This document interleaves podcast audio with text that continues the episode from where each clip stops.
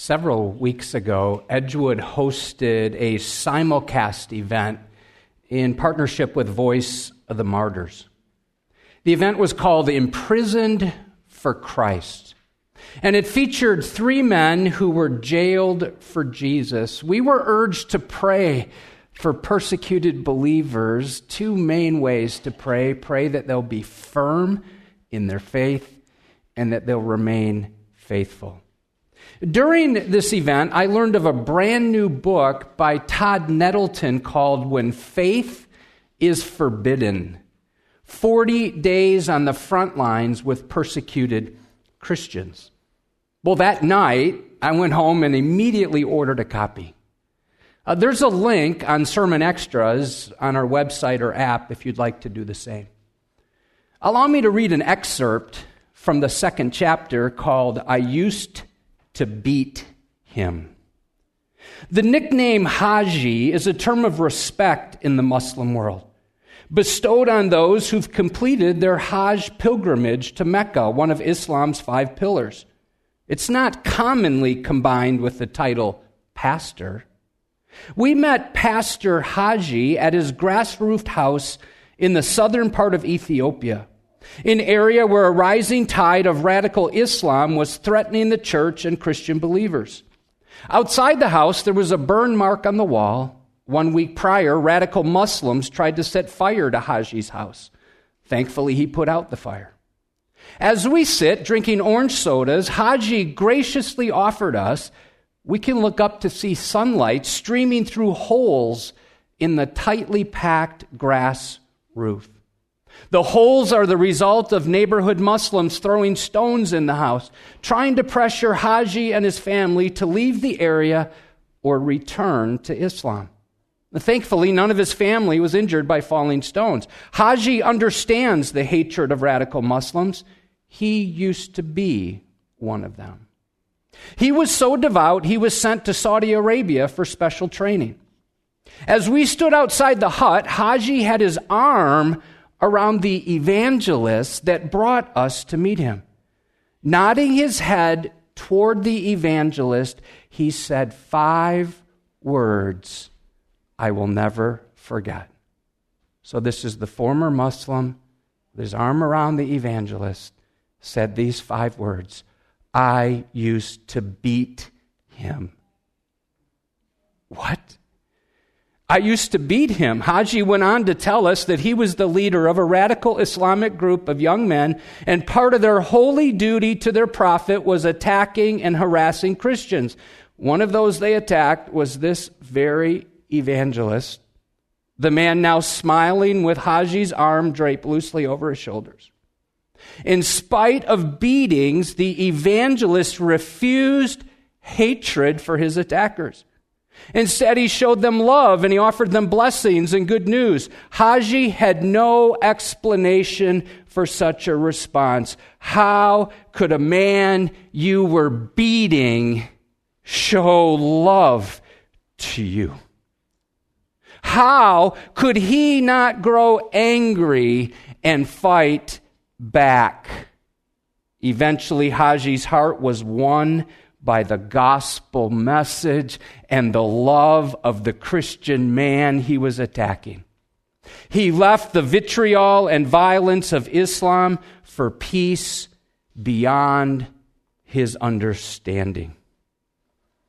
So here's what I wrote down. I don't know what your reaction is to hearing that. Here's what I wrote down. This follower of Christ was able to forgive a Muslim for beating him. It makes me wonder why I struggle to bear with someone who simply bugs me. Well, in this final installment of our One Another series, our focus is on the biblical imperative to love one another.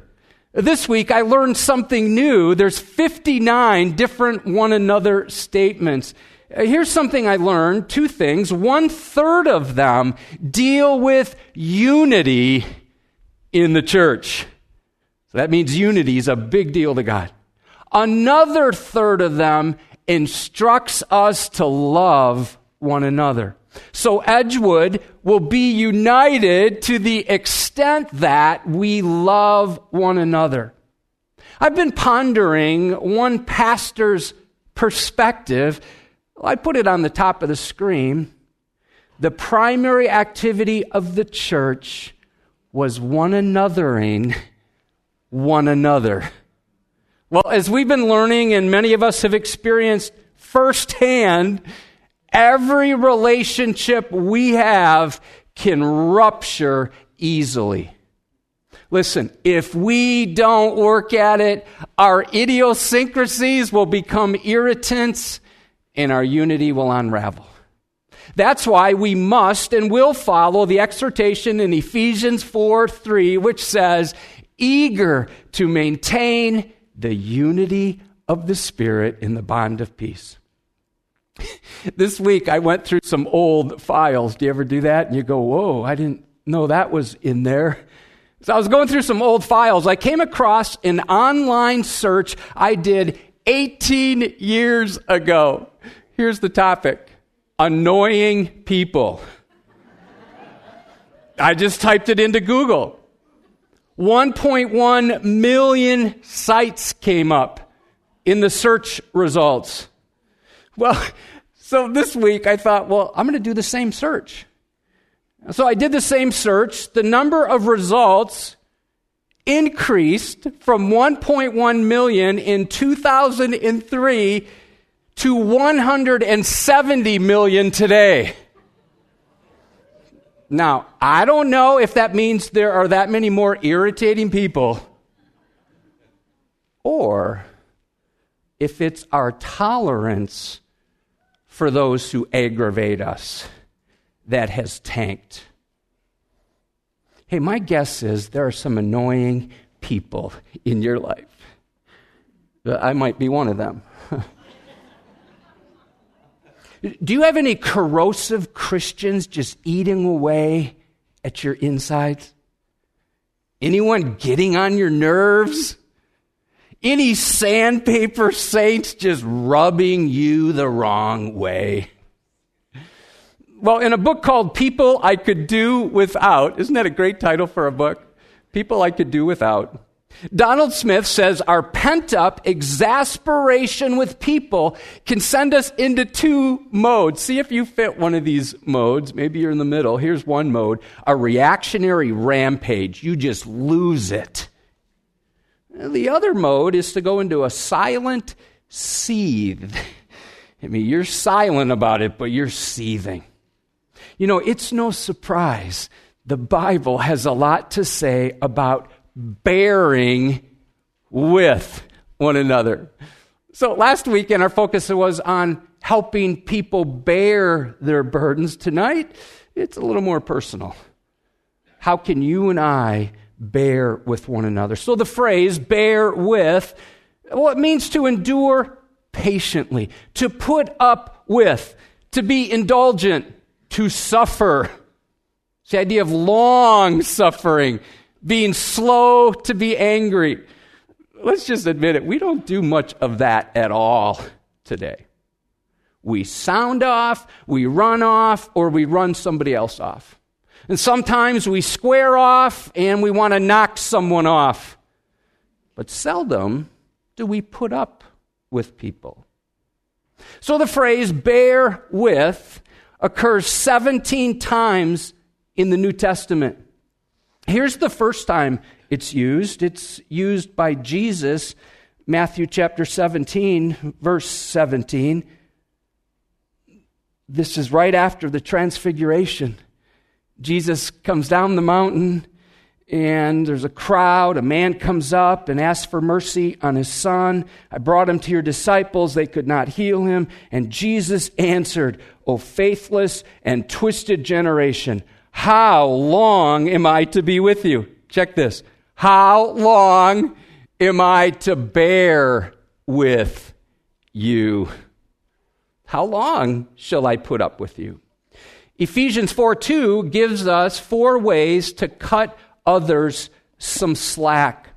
Ephesians four two says, with all humility and gentleness, with patience. So here's the phrase, bearing with one another in love.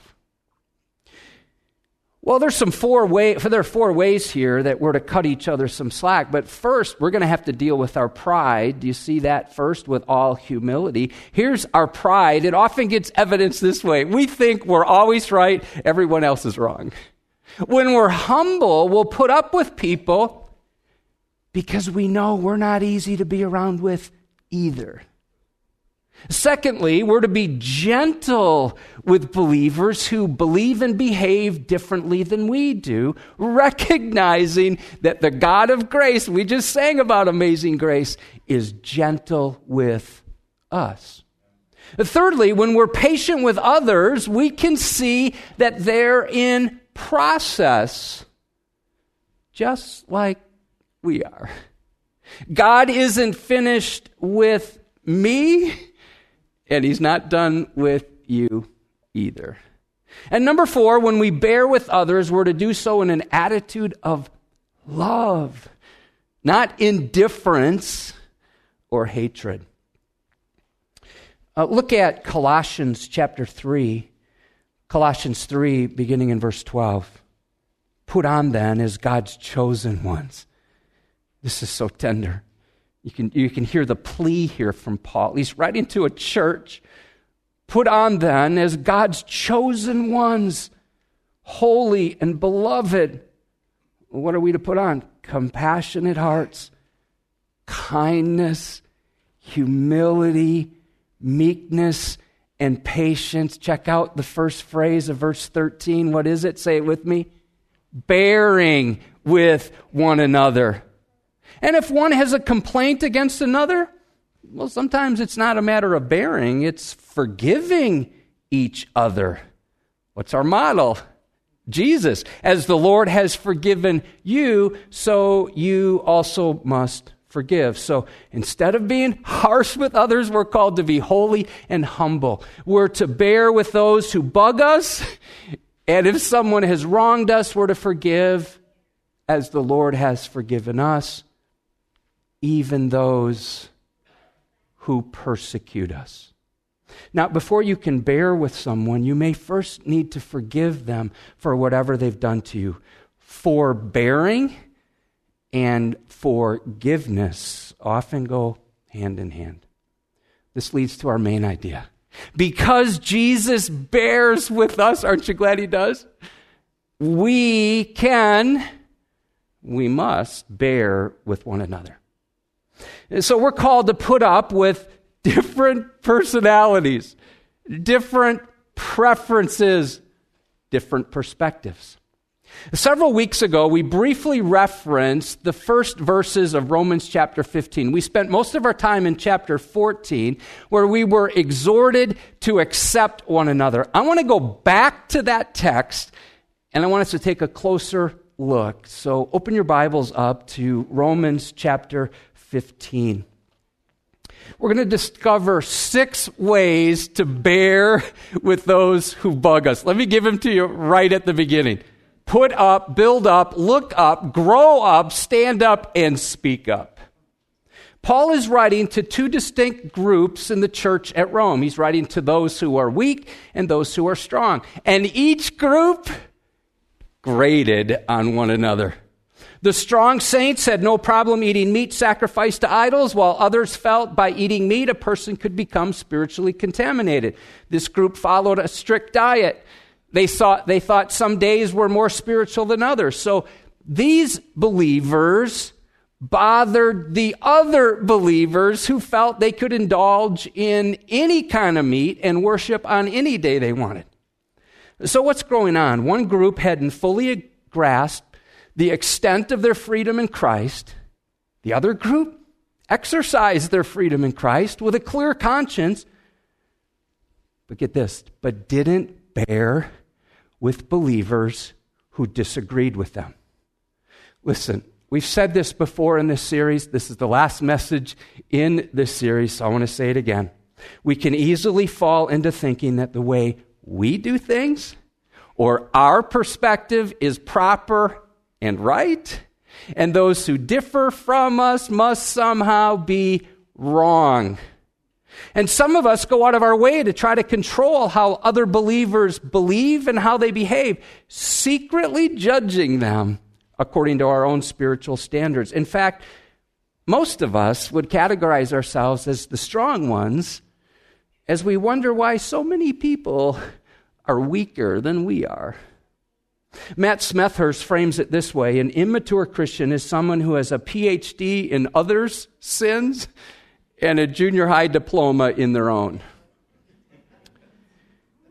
Now, let me be clear. We're not asked to tolerate someone's trespasses. We're not caving on what the Bible says is sin. But instead, we're called to give grace to those who are wired differently than we are. And these differences are sometimes expressed in lifestyle choices, or they may just be annoying habits. We're called to bear with someone who is a bore or someone who snores. Maybe it's someone who sneezes or wheezes. Perhaps it's someone who's nosy or rosy. I guess I'm not a poet. That was my ode to Doctor Seuss. So, so here's the rub. The person who rubs me the wrong way may not be sinning against me, but I can very easily sin against him or her with my attitude or my actions. Well, let's look first. Number one, put up. We're called to put up with people. Verse one, we who are strong have an obligation, that's a strong word, to bear with the failings of the weak and not to please ourselves. So the stronger believers are to bear with believers who mess up. When Paul uses the word obligation, he's saying we're bound by Christ to bear with others. Let me bring it to where we live. In an age of cancel culture and hypercritical Christianity, we're called to endure the frustrations of living closely with others as we tolerate disputable matters we disagree with, or as we simply put up with personality quirks and preferences. So we're challenged to restrain our natural reaction towards odd or difficult people by allowing them to be themselves without thinking that they have to become just like us. The key is found in the last part of the verse, and not to please ourselves. This goes back to what we learned last week. Our tendency is to strive for first place. The Bible says we're to lunge for last place as we follow the example of the one who died in our place. Paul had this figured out, First Corinthians nine twelve, but we endure anything, that's quite a statement, rather than put an obstacle in the way of the gospel of Christ. You know, it's always been easy for saints to get sideways with one another. In the late eighteen hundreds, there were two deacons in a small Baptist church in Mayfield, Kentucky. And they didn't get along, and they always opposed each other in any decision the church made. So on one particular Sunday, one deacon put up a small wooden peg on the back wall for the preacher to hang his hat on. The other deacon discovered the peg. He was outraged. And he left the church. As far as I know, this is a true story. The church split, and the new church was formed. Get this, here's the name of the new church: the Anti Peg Baptist Church. Now, I can't prove that's a true story, but you can imagine it might be, right?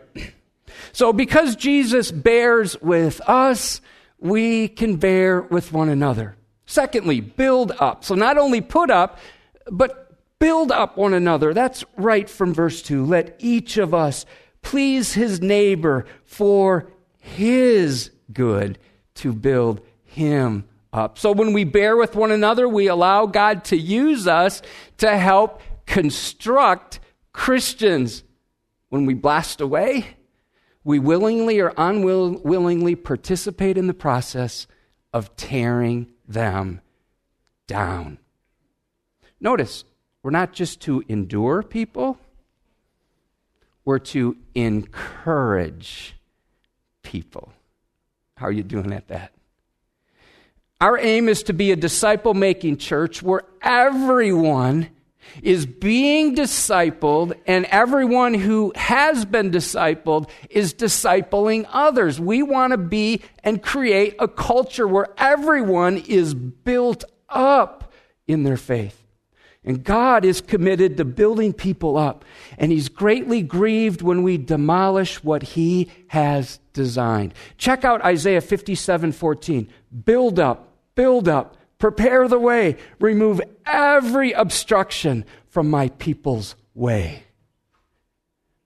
Here's a question. Are you a hindrance or a helper? God doesn't want obstacles to stand in the way of someone's growth. He longs for builders in the body of Christ. Are you a builder? First Thessalonians five eleven, therefore, encourage one another and build one another up just as you are doing. I like how Paul encourages the church at Thessalonica. He's like, okay, you guys are doing okay. You're already doing it, but do it more. Part of building others up is recognizing how we might irritate other people. Is there anything you're doing right now which annoys those around you? Well, I have a bad habit that I'm not sure I want to confess in front of everyone, but I told Beth I would, and she's like, really? So, so, so here you go. Here's one of my bad habits. So in our house, when Beth is looking for me, maybe she has a question, or maybe we're getting ready to go somewhere. When she calls my name, I don't answer her. And I know it bugs her. I make her come and find me wherever I am in the house. I did it when our girls were in the house as well. I know it bugs them, and I should change. Uh, this week, I did it again. So, so what is it that, that you're doing that you know bugs someone else? So if you know you're rubbing people the wrong way with something you're doing, then maybe you should change. I think Beth's glad I said that out loud because now I have to change. So because Jesus bears with us, we can bear with one another. Number three, look up. Listen, we will only put up, if you try to do this on your own, you won't. If we put up and build up, the only way we can do that is if we look up. Verse three, for Christ did not please himself, but as it is written, the reproaches of those who reproached you fell on me. As we fix our eyes on Jesus, we'll be reminded, right, that he didn't come to be served, but to what? Serve. That's why he came. He came to serve and give his life a ransom for many. Mark ten forty-five. And here Paul is quoting Psalm sixty-nine nine to show how Jesus embraced the insults of irritating people. He didn't please himself, and he took on the reproaches which were not his to bear, so good could come to others. So if you find yourself getting irritated and annoyed all the time, anyone? It's probably because you're not looking up enough. Matthew seventeen eight tells us what three of his disciples did. So I'm going to come back to the transfiguration. I read verse seventeen. Let me go back to verse eight of Matthew seventeen. And when they lifted up their eyes, they saw no one but Jesus only. When we look to Jesus, we see him only.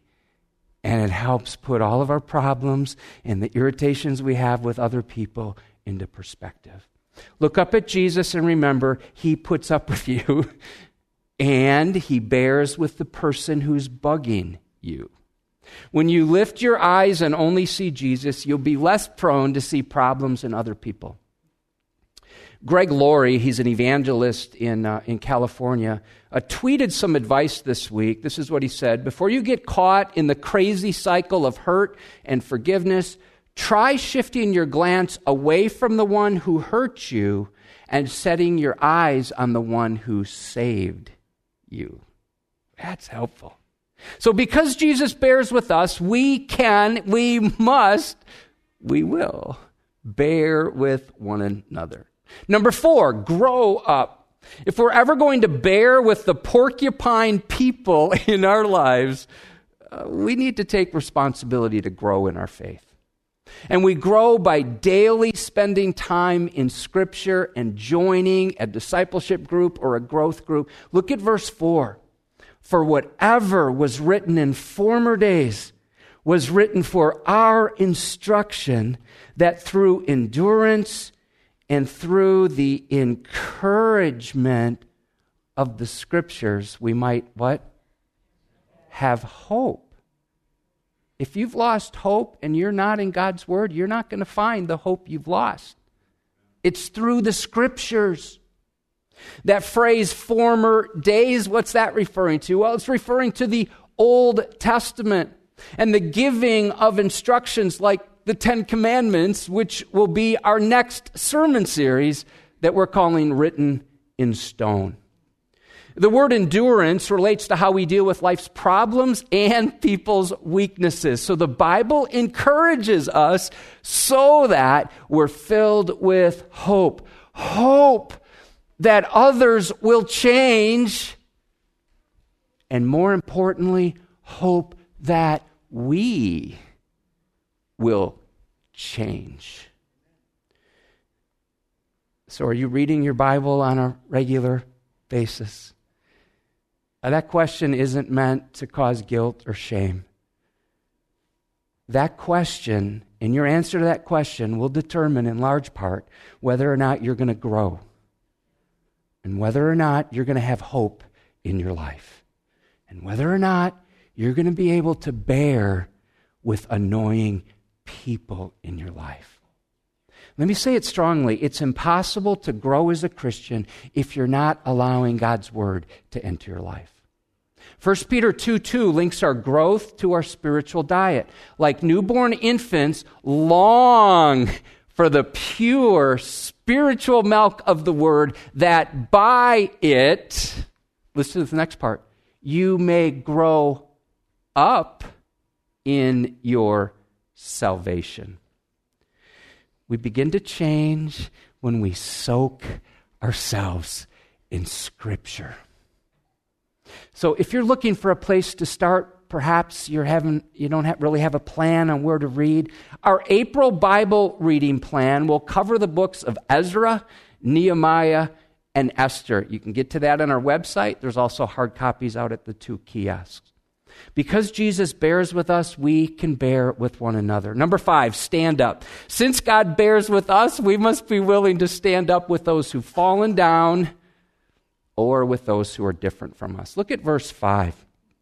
May the God of endurance and encouragement grant you to live in such, what?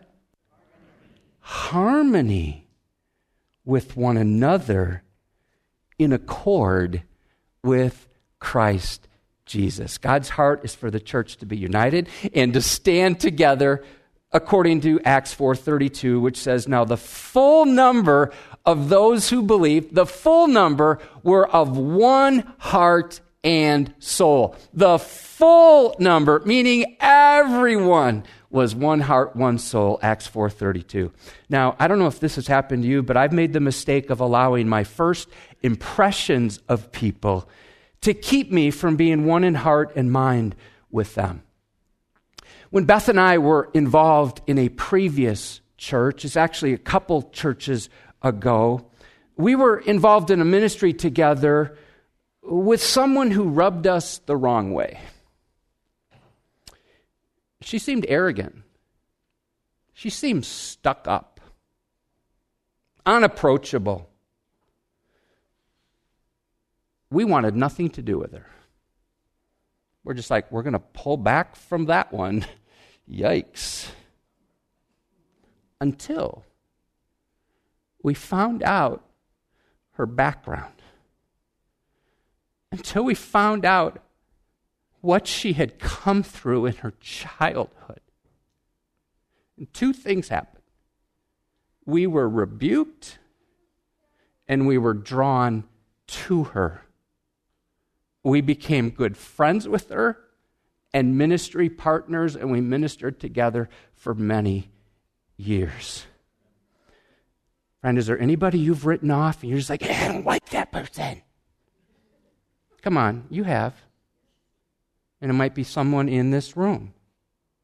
And maybe it's because the first impression bothered you. They did something, said something, and now you're kind of like pushed back from them. Let's cut some people slack and recognize we seldom have the whole story.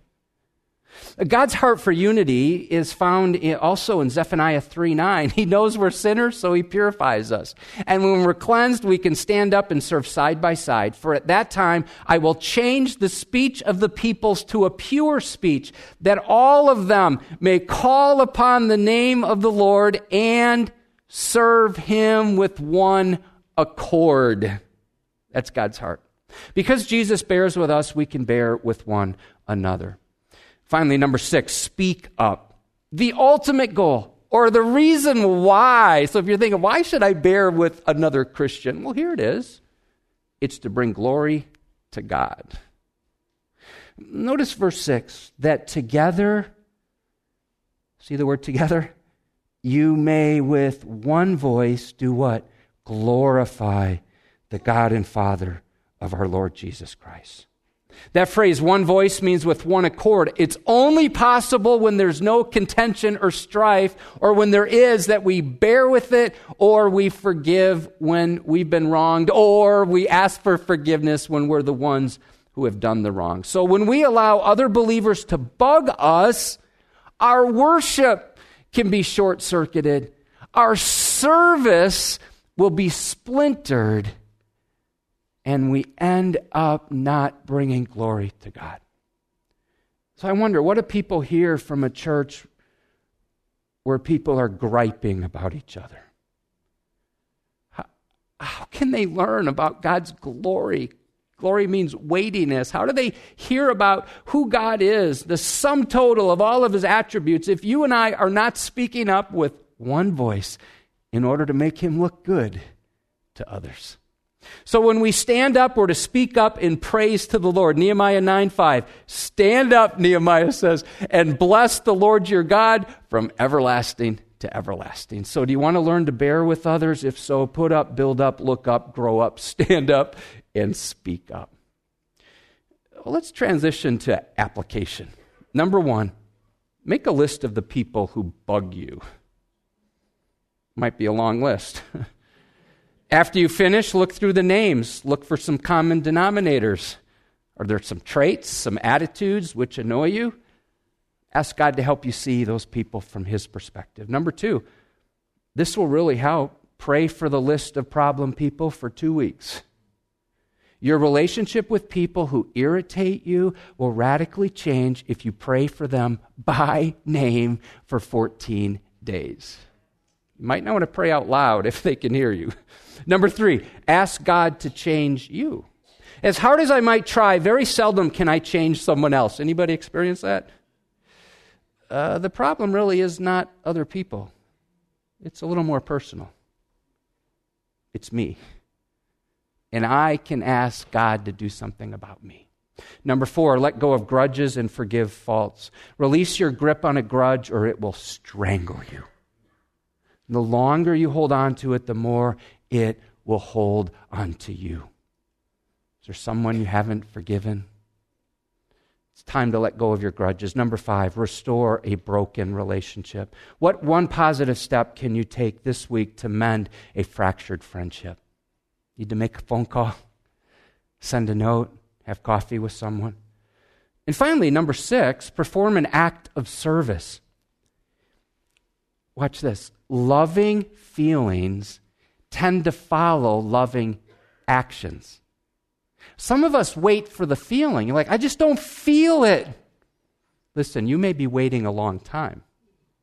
I've been helped in this regard by a quote from C S Lewis. It's quite deep. Check it out. Do not waste time bothering whether you love your neighbor. Act as if you did. As soon as we do this, we find one of the great secrets.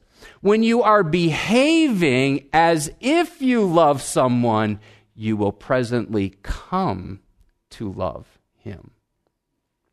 You know, during this time of year with birds coming back, I see robins reappearing. I remembered an article I wrote several years ago, and I entitled it Rockin' Robin. I'm going to end with this article. Thunk, splat, kapow, thwack. No, these are not crazy captions from a Batman fight scene. Our family first heard these sounds coming from one of our bedrooms when we lived in central Illinois. The noise was both eerie and irritating. Upon investigation, we discovered that it wasn't Batman, but his sidekick, Robin. Well, actually, it was just a robin smashing into the window that I had just Windexed. This went on for days, and I didn't think he'd ever stop attacking our window. He began early in the morning and continued until sundown. Now, wanting to make sure this robin wasn't trying to get my attention like Edgar Allan Poe's Raven, I decided to think through some life lessons from the behavior of this red-bellied beast. But first, I did what I often do when I don't understand something. I Googled the phrase robin attack, and I discovered some interesting facts. A robin is very territorial. Ter- you say it for me. Thank you. And when he notices his reflection in a window, he gets agitated. He raises his feathers on his head. He assumes a dominant position. Well, normally, that's all it takes for other robins to fly away. They're like, we're out of here. Well, instead of leaving the territory, the reflected robin seems to get equally agitated and assumes the attack position. The first time this happens, the real robin goes to his favorite song perch. He starts singing. When he doesn't hear a responding song, he's more certain that he really is in his own territory. However, when the robin sees the reflection again, he goes ballistic, and so does the reflection. As the real robin flies toward the window, the reflected robin seems to attack as well, and the robin hits the glass. No matter how aggressive the robin gets, the reflection never goes away. And the robin won't let up either, thus explaining the incessant dysfunctional cycle of our bent-beaked feathered friend. Now, I see four lessons that you and I can apply to our lives. Number one, some of us are fighting imaginary battles as we invest our energy in aggressive outbursts against people who are not really our enemies anyway. There's, that's not a Cardinal fan, is it? That's a come one there. Listen, we often attack in others what we don't like in ourselves. I wonder how many times we get upset with people precisely because they exhibit the same tendencies we have. Kapow. Number two, when we unload on others, we get distracted from our purpose in life. When a robin makes war on a window, he forgets to work on important tasks like making a nest, like finding food and singing songs. Likewise, when you and I enter into combative conflict with those around us, we stop singing and we disengage from what we've been designed to do. Thunk. Number three, fighting people not only hurts others, it hurts us as well. Perhaps you have a sour spirit as a result of what someone has done or said to you. Or maybe you're resentful to God, at God for what's happened in your life. Proverbs fourteen ten says, each heart knows its own bitterness. If we could add up the bitterness here in this room and those engaging online, we'd be stunned. So are you blinded by any bitterness right now? Do you have any unresolved anger toward your spouse, your kids, your parents, a boss, a church member, or a friend? Listen, when bitterness is allowed to breed, it will always lead to an offspring of antagonism, which hurts those around you while destroying yourself in the process. It's like swallowing a bottle of poison and waiting for the other person to die. And when you and I allow bitterness over the hurts and slights and pains of life to control us, we begin to die a slow death. Thwack. Number four, some of us are caught in a cycle of self-destruction. If our Rockin' Robin didn't surrender soon, he'd eventually harm himself. Do you ever feel like you're caught in a cycle of sin? These unholy habits?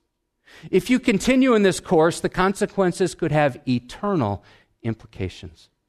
Brothers and sisters, there's a way out. Jesus can break your bondage and set you free from your sins. He put it this way, John eight thirty-six, so if the Son sets you free, you will be free indeed. Don't allow your hurts to turn into hate. You can become bitter or you can get better. The choice is yours. Put your faith and trust in Jesus as your Savior and determine to follow Him as your King.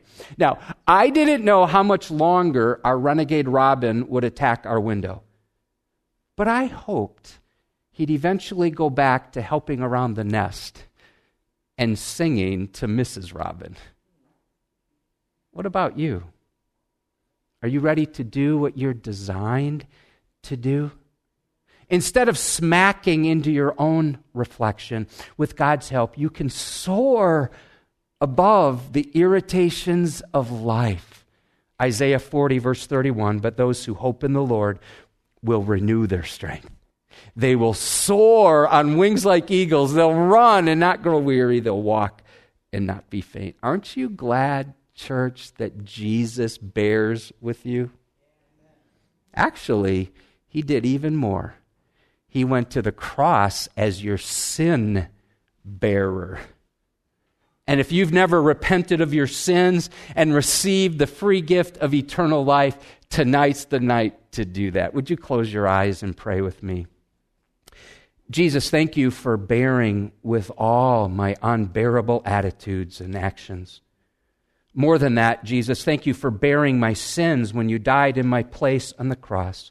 Thank you for rising from the dead to show your power over sin, your power over death, and your power over the devil. And you did that for me. And I now turn from my sin and I receive you into my life. Jesus, I want to be born again. I need full forgiveness from all of my many sins. Come into my life and give me the tenacity to fully follow you as your disciple.